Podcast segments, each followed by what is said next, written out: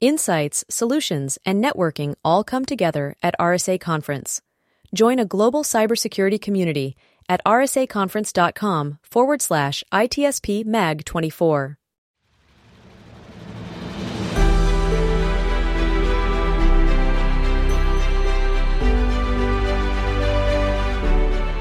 Welcome to the intersection of technology, cybersecurity, and society. Welcome to ITSP Magazine. Join us on our journey into the past, the present, and the future as we explore the relationship between technology and humanity. Together, we are going to find out what it means to live in a society where everything is connected and the only constant is change. Knowledge is power. Now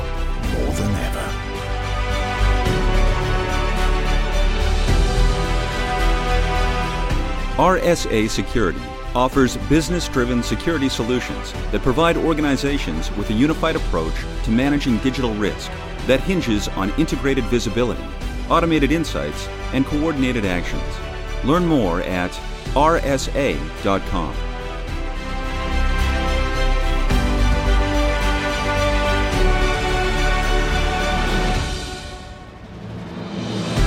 Yeah, yeah. All right. So yeah, get it going. All right. So here we are. Here we are again Yes. on our own. On we on our own? We're on our own. Thank, thankfully, we're never on our own because we always have guests with us. Sometimes Although I think one time we should try to do an episode just the two of us, and probably people are gonna tell us no, no. Yeah, they'll say no. They'll have that blank space where nobody's saying anything. In that case. Yeah. But uh, sometimes it's with uh, conversations with new people we just met, guests of people we know, and today it's with uh, someone who I, I can say we call a friend. He's been on the show a couple times, and we've met him, and uh, he's doing some really cool stuff. And uh, and he's going to tell us his CISO story here today. Yeah, because this is what it is, and we already had a few really interesting conversation. The last one was uh, one of the last one was with the the first CISO, and those was like some interesting story. And uh, one thing that we learn and we're going more and more about is the fact that it's it's still a role that is still morphing and self-defining and i don't know it's a shapeshifter still like between business and technology and and having all that conversation that in the end it keeps everything together with good storytelling which is where we dive in and again as you said Exactly. today we got matthew on and Yeah. uh, Matthew Rosenquist. let's no, him no in pressure to uh, keep the storytelling exciting here on this episode. oh I, I, I can bet on this guy he's good He's- Uh, it's always a pleasure to sit down with you, Sean and Marco. It's always a fun time. Is- So, you know, my, my backstory is is I've been doing security for over 30 years now. So, you know, if you think about it, going back that far, security back then was a dead end field. I mean, there was no up- upward mobility. The term information security didn't really even exist. Um, but I, I actually started on the physical side doing internal investigations and external inve- investigations about theft, fraud, embezzlement, things like that. Um, and I got a passion for it. It just it, it struck a chord in me. So even knowing that ah, there's there's nothing going to be to this, right? I, I I stuck with it, and I had a side passion of technology. I was always interested in technology and programming and coding and so forth, and and there was no natural intersect, you know, 30 35 years ago. Um, but I stayed with it. And obviously, technology sprung up and computers started appearing in people's homes and, and every business out there. And you started seeing networking occur. Um, uh, internet still hadn't even been created. But my career started shifting down that path. And when I joined uh, Intel, uh, it was really under the guise of, of that technology. Um, had a passion for it, so on and so forth. And when I got within the company after you know a few job shifts and and kind of proving yourself, uh, back in the day, you really ha- kind of had to prove yourself as as uh, being worthy of of in that community uh, within Intel, which was great, a, a, a great great place, um, and incredible people uh, at the time. And the company was having issues. And at the time i was actually i was a domain administrator for banyan vines and novell and the the mad domains the windows domains. They called them mad domains back at the time. So you know i knew all the infrastructure stuff but i still had that passion for for security. So when the company started to decide hey we need to do something about this um, there were some some really sharp people that that went to the executives and proposed we really need to create this this focal focused area this this security operations team right? And you know they were proposing a, a security operations center. And twice they went to the executives with a proposal and i got shot down. And my manager at the time knew that i had this passion and said why don't you give it a crack why don't you come up with a financial justification and a risk justification that we can propose um, to you know create a security operations center uh, intel's first? And i thought sure yeah, that, that sounds great. It's it's impossible right? I, I won't be able to do it but it's it, it's you know I'll always jump for that brass ring and and you're going to learn something. So i wrote up a, a risk analysis and a cost and put it forward. And the executives agreed to it. And i was thrilled. And you know the bottom part the, the, at the very end of my proposal i said you know hey if you agree to this you need to find somebody to go off and, and build this and manage it. You got to build a team. You got to do all these things. And so i went to my manager and said that's awesome that it was approved. You know who, who are they going to get get to, to build this? And he said well it's going to be you. I was shocked. I was thrilled but i was shocked. And there really weren't any templates out there, right? Uh, Carnegie Mellon, who kind of created the original template for security operations centers and CERT teams and everything else, hadn't published, come out with this is how you do it. This is step one, step two, step 50. And so it was all from scratch. so I assembled my team. Um, I got to cherry pick. Uh, I got about 20, 25 heads, and I got to cherry pick people. And it was that first thought of okay nobody's really done this what kind of talents do i need um, not only to build it but to staff it and figure things out. Um, and one of the we started building it and we built every we customized everything. Um, we had a massive room you know think uh, nasa with the big screens. We had like nine i think there were eight foot screens around this two story room that we created uh, this war room that we used. And it was amazing. But trying to figure out how to get it all done, there, there weren't even tools. Uh, there weren't, uh, you know, uh, SIEM tools at the time, right? Uh, incident management tools that could, you know, ingest all these and, and create. So had to go forth and say, okay, let's go to our programmers and, and have something written. And we ended up going to a small vendor that was just emerging and sat down with them and said, we'll work with you We'll bring your people in. We've got an army of programmers as well. We'll help you design your product and actually make it enterprise worthy. And then we'll use it. And you can use all everything that we give you, all the insights to make it a commercial product. The only caveat is whatever we ask of you, whatever feature that you put in, you have to support it because we didn't want to support it and and it just started from there and we started building um, uh, kind of alliances and partnerships with different software and hardware vendors and, and everything else. But all those kind of key learnings came to fruition because we were able to establish intel's first 24 by 7 security operations center. And you know my career once i was able to do that the dominoes started falling once you have the security operations center, well, bad things happen. Well, you have to have a crisis plan. We have to have a, you know, we call it a CERT team now, computer emergency response team, uh, and everybody has them. But at the time, what is that, right? We called them something different, uh, but we started doing that. And they said, hey, will you build that and lead that and be the incident commander for Intel? Anytime the company is attacked anywhere in the world, you and whatever team you build will own it you swoop in, take over, you make the decisions, and you're accountable for it. And, no pressure, you know, okay, right? No yes. pressure at all. No. yeah, and, and, and, so okay, next impossible job. And so my career, right, your success there relies on your success there relies on how well you built the SOC. Exactly. Oh, if I would have failed miserably, I wouldn't have even had a job, um, which which is fine. You know, I mean, and that was the culture at Intel at the time. Is every job you have is proving your your worth in your career. And if you can't succeed you know you don't belong with with the the brilliant brilliant people um, you know that that i got to work with you know back in the day at intel. So um, you know it, it was just the next job and the next job. And once that was done they said oh you know we really need to secure all of our it clients throughout the company. Can you figure out how to do that?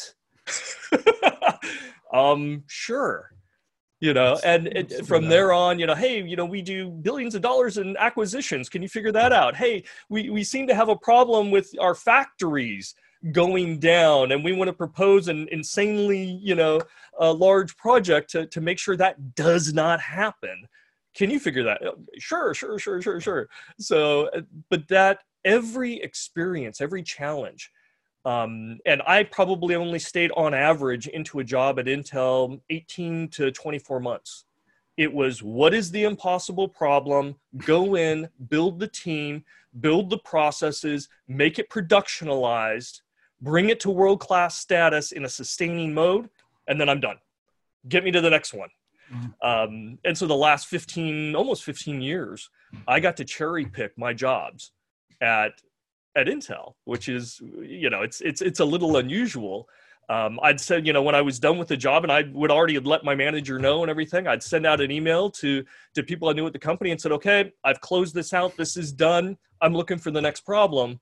And normally within 24 hours, I will have chosen from one of four or five different different requests, and then I'd move on to the next job and have that conversation. Okay, I'm only going to be here a year to two years, I'm going to solve the problem, but then I'm gone. I will find somebody to backfill me, but then I'm gone.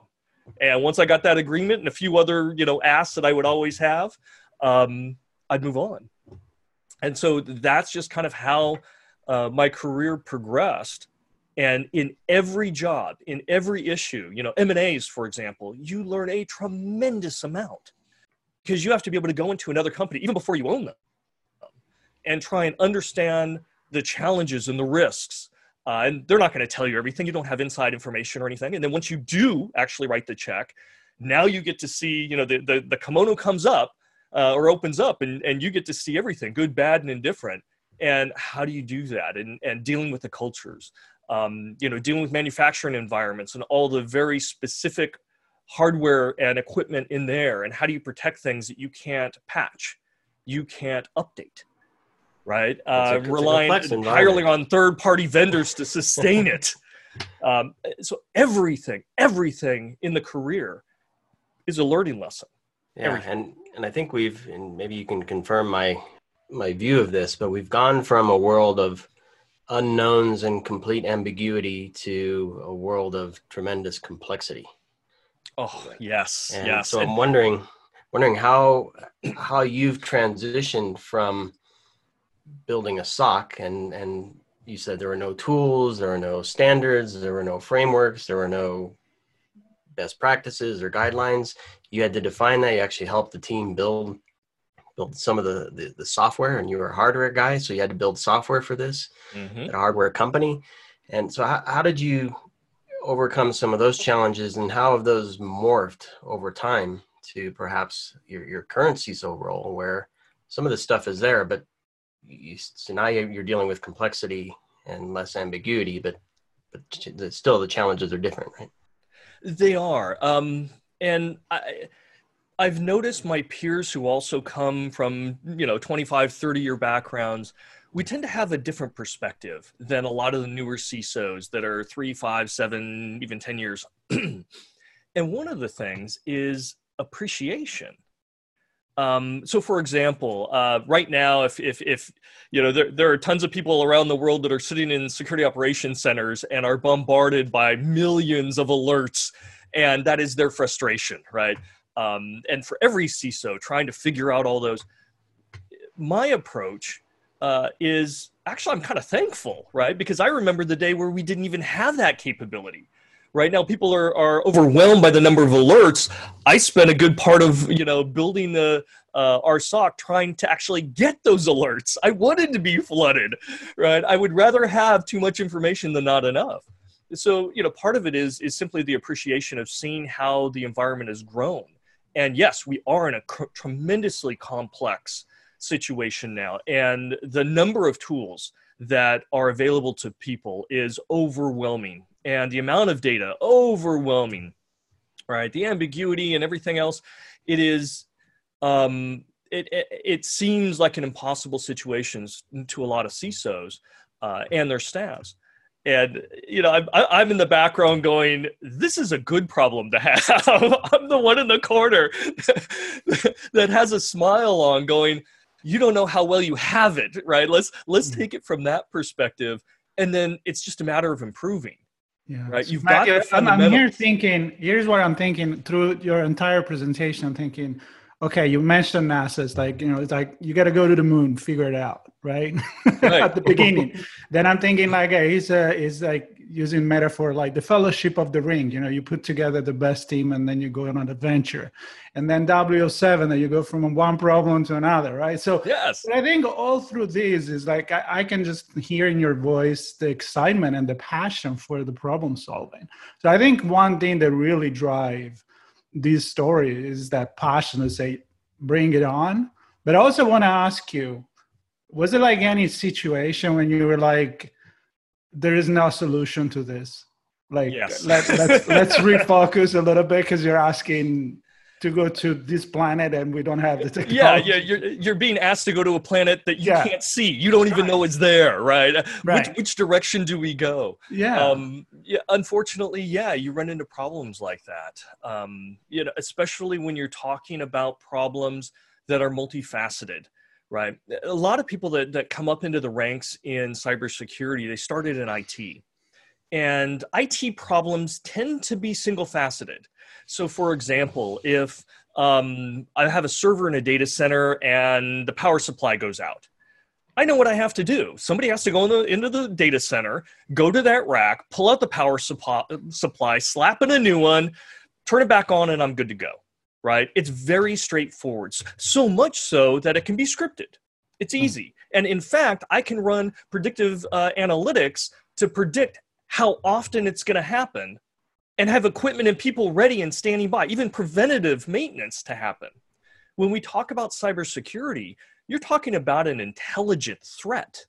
Somebody that may have more resources than you, smarter than you, more motivated than you, right? And may have resources behind them. And they may be much more adaptable. And so, no matter what you do, right, they come in through the front door, so you lock it they're going to find a window. They're going to find a, a trusted person that's going to let them in. They're going to adapt to whatever you do. So it isn't a single faceted threat, it's a multifaceted threat. And as long as the attacker is persistent, it, the, the risks continue, right? The attack never stops, they just shift. So when we're talking about an adversary like that, it's a different game every day. Mm. You know, when we watch football, uh, here in America or you know actual football, right, soccer uh, around the world, every game is different.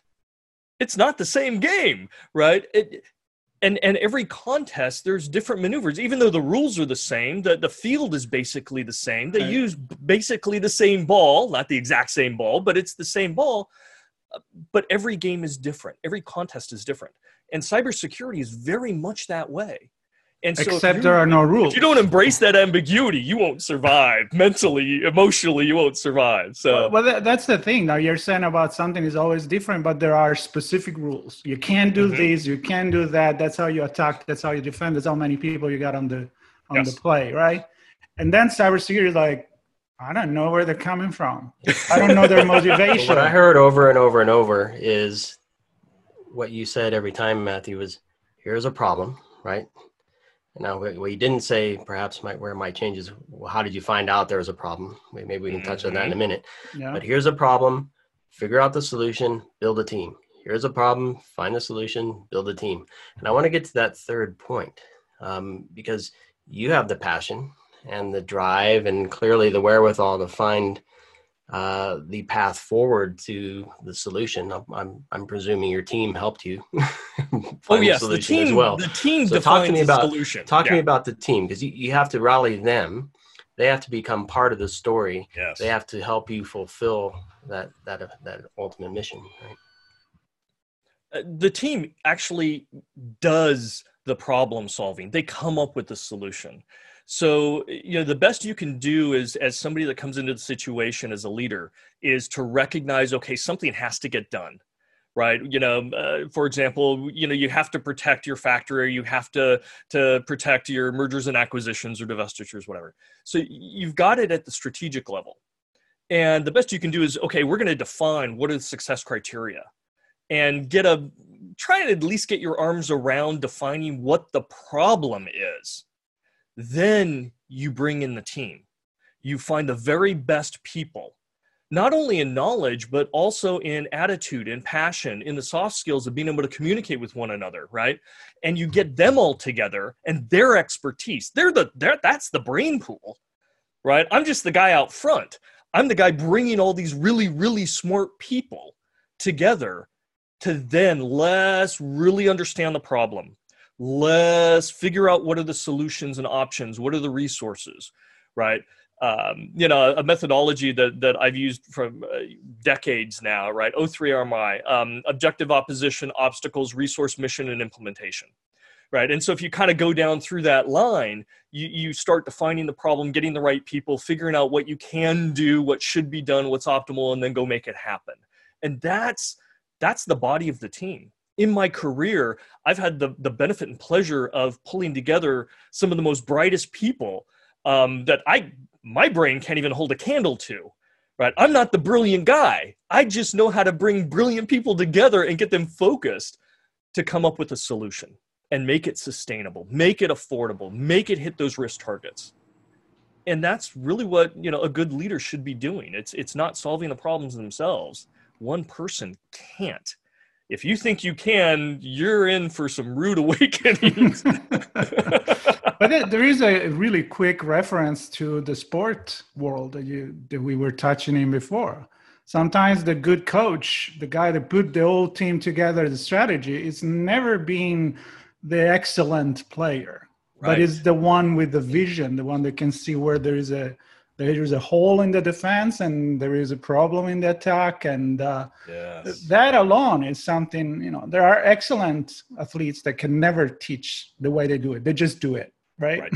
like i'm good at it i don't know uh, and that's where I am. I, am the coach on the sideline. You would not want to put me in a chair in a security operations center going through alerts. And I mean, I know how to functionally do it. I can, you know, sniff yeah, packets. I can thing. do that, but that's that's that's no longer part of my my toolkit. I'd you would i would be a, a menace. I would cause more problems right? So we all have a role to play and understanding what that is that makes a huge difference. That's that's the first challenge i think in anyone's career.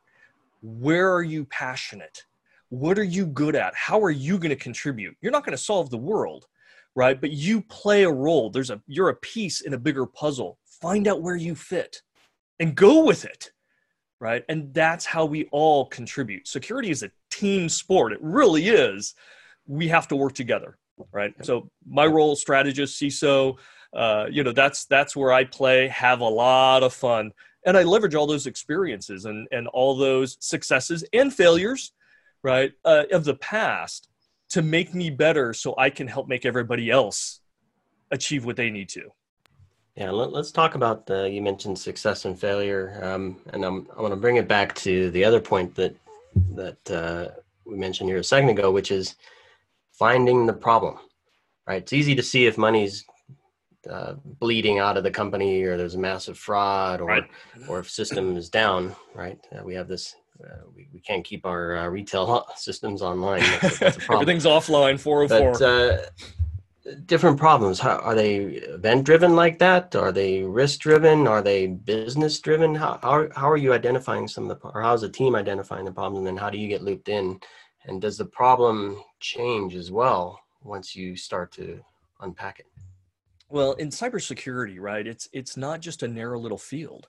Cybersecurity is applied to all different domains all different industries. Anywhere you have where you have connected digital technology cybersecurity plays a role in you know managing the security the privacy the safety. I mean there's a whole bunch of different aspects of it.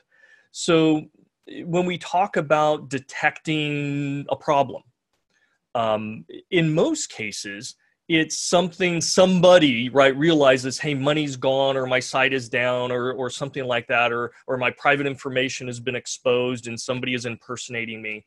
Unfortunately there that's very very responsive and a lot of our industry is is focused because there's cost constraints. In, in most cases security is a cost sink. It, it isn't generating revenue. So companies want to apply the minimum amount that they need to to security um, to keep things you know at the the acceptable risk level. Okay great. That's fair enough. But that in most cases uh, puts organizations into a position of they're in very responsive only when something bad happens something's on fire smoke is coming through the window right that they notice it and go okay now we're going to either invest more or allocate our resources to go fix that so in many cases in organizations that I, I won't say immature, but maybe not as mature as others. Um, they're very responsive. So it really is that squeaky wheel that drives them to act. Now, when we get to more mature organizations where you have your risks acceptance better defined, your policies better defined, you can actually put in much more detective controls um, that can lead you to understand things before they're hitting, right? Or at least before they get really big. Imagine somebody compromising your credit card, right? Uh, and they may just start off with a couple of small charges just to verify that it's a valid account and it hasn't been closed. So you may get a $2 charge, right? Most people won't even notice that. But now, once they've got that $2 charge, now I'm going to go crazy, right? I'm going to start spending thousands of dollars on it. If you had your policies and controls to be able to detect when you got that $2 charge, you could probably go, I know there's something more coming. I'm going to now be a little proactive and and you know shut my car down or or or, or do something. And that's where that next level of maturity is.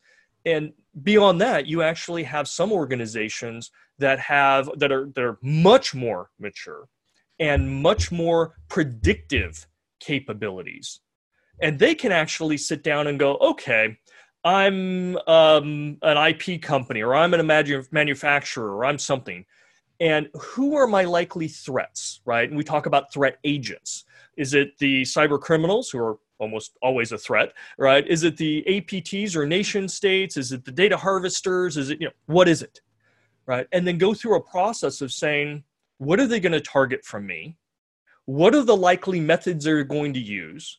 Now I can put in preventative controls, predictive controls, I can put in detective controls, and I can set up my responses to be able to happen in a flash. So now you've got the controls to reduce the risk greatly from the most likely attacks. You can't defend against everything, right? Um, you know, Frederick the Great you know said to try and protect everything means you protect nothing right so you have to you have to put your resources where the most likely and impactful things are going to happen if you can do that you cut that down a lot a lot of the actual exploits that occur and if you have that detective controls then and you know what you're looking for right? Because you know the likely attacks. You have those they trigger quick and then they immediately move into a response capability. You can jump on things that get through those those primary defenses and that type you, of risk management is incredibly powerful but it's tough to build it's tough to maintain and that's exactly what i wanted to hear from you next quickly perhaps in theory all sounds great right Sure. Uh, do do the code review before you ship the product, right? And know how the attacker is going to try and undermine it, right? Even right. if you so, think you have perfect code, yes. So so shifting left, great idea, makes perfect sense. How the heck do you do it? It's understanding yourself. It's understanding the enemy. That's always the first step, right? um, and it goes back to Sun Tzu. It's I'm not creating anything special here, right? This goes back to Sun Tzu. If you understand your enemy, yeah, exactly. If you know your enemy, you so know I'm, gonna, I'm gonna pick on you. Know here, the resources and I'm gonna I'm gonna pick on you though. Yeah. Even this is still just a message. How, how do you do it? Well, it's a mindset. Is, is it is it a who comes together in a room and says these are the stories, these are the scenarios? Well, okay, so let's let's circle back around and talk about that coach, right? Mm-hmm. So the first step is to understand that there's there's an objective there's a problem here maybe the problem is an organization doesn't have that capability but wants it okay that's the problem right? And i'm going to you know as that coach let's define some goals. We want to have predictive capabilities preventative detective and responsive and we want them to continuously feed to be better. Okay that's my goal. Now what's my next step? I gotta i gotta build a team. I have to build a team to then go forth and understand what each of those means and deliver against those and make it into a sustainable system that's economical, right? That's effective, that's adaptive because we know everything changes, right? And that can institute whatever necessary controls, audits, checks, uh, capabilities in your system that you're working in. So again, the next step, build the team pose it to the team, have that brilliance work on it, and then move forward to implement. So you need to have kind of making full circle here, right? You, you need to have yeah, a specific perfect. vision. I mean, you need to know yes. what you're working with. You can't just say we got to. You said if you have to protect everything, exactly. you're not going to protect anything. so that what's, what's that idea of, of this is what this is that where probably where the enemy wants to go. Mm-hmm and change with the business and it change with the particular situation it may, may be driven by uh, you know cyber cyber threat cyber war polit- political yep. situation financial gain mean, political gain yeah everything you know, emotional satisfaction things so, of revenge all sorts of stuff yes so let's go let's go to in the in the future let's uh welcome to the future okay uh we started with we don't even know how to handle this. There are no rules. Uh, there is a problem, figure it out. Now we're in a position that I think we have years, uh, decades of experience. We still know we, we're never going to know all, right? right? But we have also more advanced technology, and we can start diving into artificial intelligence and, you know, and so does the bad guys. Bad guys has have better technology. Exactly. We all do it. So I guess the general question is where are we going? And uh, if the the CISO role it's it's shifting even more, where is it going? How how the human and technology are going to play? Yeah, in the future. The CISO scenario. role has been shifting ever since inception, and it will continue to shift. And it's not just the CISO. Um, you know, I talk to a lot of people that are going into cybersecurity and, hey, I really want to be a security architect or this or that. Um, and I mentor a lot of people as well. And one of the things that I always tell them is understand your job, your role, no matter what it is. If you join a company or a firm or organization or an agency, whatever you're doing right now will fundamentally change in 18 to 24 months. The tools that you use, the objectives that you're going to be asked to achieve, um, the type of threats or risks or attacks, it's all going to change. So don't get too comfortable in what you're doing. You have to adapt at the same rate as the bad guys are attacking, right? They're innovating, they're changing, and that's going to have a cascade effect on your organization, and that will shift what you do. And that holds true throughout cybersecurity careers, and especially the CISO. The CISO is becoming more and more important because we have digital transformation that's occurring our lives are being connected and enriched more and more every day. We are embracing digital technology in our personal, private, professional lives. And with that, and, and, and it's great things, right? Great things. But with that, it comes with an equitable amount of risk right think of um, government systems uh, voting voting, right? It, it, used to be CHADs, right? You, you push a, a, a, dot through a piece of paper. Now it's moving to something that's very digital electronic. Um, great, right? We can distribute that, we can tabulate that, we can do all sorts of things very quickly, more efficiently, cost effective. But what are the risks? Potential compromise, right? Somebody gets um, put in office that maybe shouldn't have. Don't know, right? We look at um, AI, right? Uh, transportation networks uh, we all want that car that can drive itself, where you can just get in, crawl in the back seat, go to sleep, and be driven home from from the pub we all really want that, right? we haven't had that since we had trained horses that you could just kind of stumble back on and have the horse take you home. Right? So we want that back. We all do. Well, okay, most of us do. I want that. But again, when we when we give control over to a digital system, no matter how smart it is, it can still be potentially compromised, and we've seen that. And so, you know, I, I really wanted to take me down the freeway at, at 65 miles an hour and get me home safely uh, but if a bad guy can take that and all of a sudden turn 90 degrees and accelerate into oncoming traffic, that poses a risk to me and my family and other families, right? So, great technology, it's going to enrich the world, but it brings associated risks. So, CISOs are being taxed with a lot of these concerns. Make protect my environment, my computing environment, protect my intellectual property, protect the confidentiality of the data of our customers, our partners, our employees, and our business. But now also make sure that our systems are safe and our products are safe. This is starting to bear down on CISOs. And it is a tremendous problem. That's why CISOs never sleep. exactly. Um, and, that, and this is a good good segue to to uh, maybe perhaps the final point here from you as as you ride your uh, autonomous white horse into the into the sunset. um, a lot of this has been the CISO, the CISO, the CISO. The shoulders are starting to drag, and and I'm wondering what what's the future for the expectation from others on the role. What what do they have to change in their mindset as the role continues to evolve? Well, I think three things. Um, first off, it's making sure that the CISO is empowered. And we're seeing that. We're seeing where the CISO reports getting higher and higher in the organization. Um, you know, computer or information security, data security used to report well below several levels under the CIO or or maybe the C, uh, CTO, sometimes under legal. We're seeing that get elevated so that they have a voice.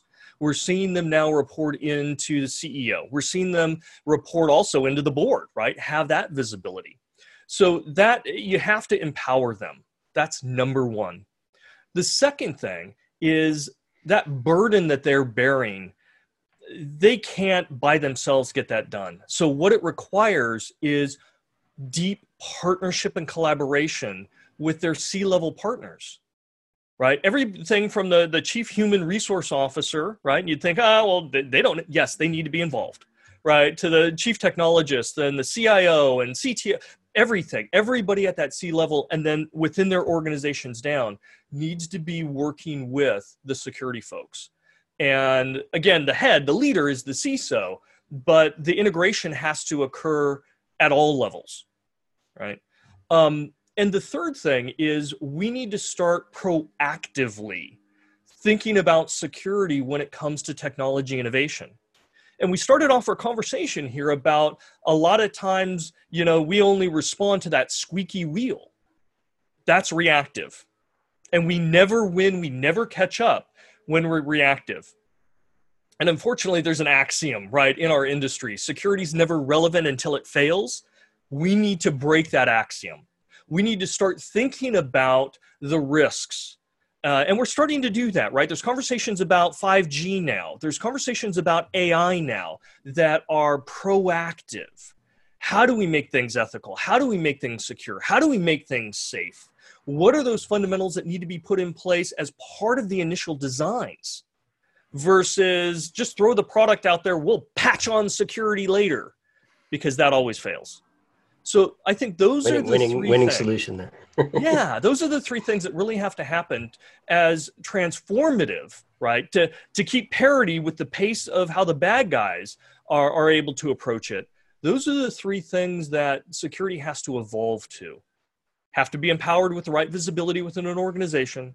There has to be the collaboration and cooperation across, starting at the C level, but across laterally at all levels and third, we have to make a priority of, of instituting security fundamentals, and that's security, privacy, and safety, into products, services, architectures, designs, infrastructure, everything else before we embrace them.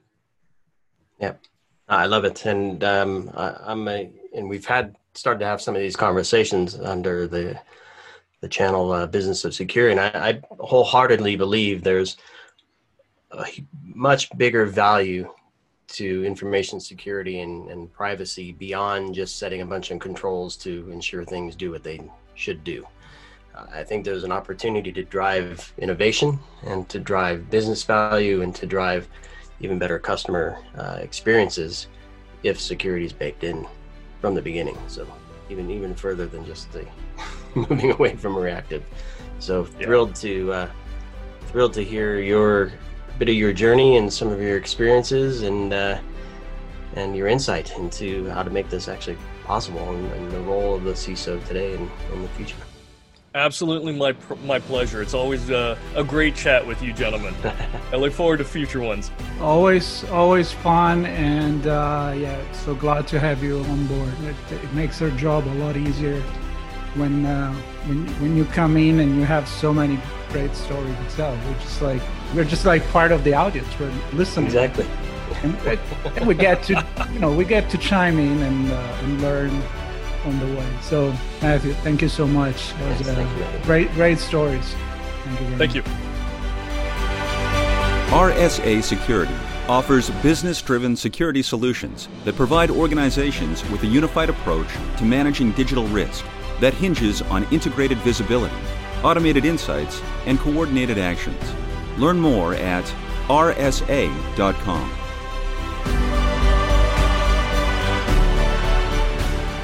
We hope you enjoyed this conversation. If you learned something new and the story made you think, then share ITSP Magazine with your friends, family, and colleagues. If you represent a company and wish to associate your brand with our conversations, sponsor one or more of our columns. We hope you will come back for more stories and follow us on our journey. You can always find us at the intersection of technology, cybersecurity, and society.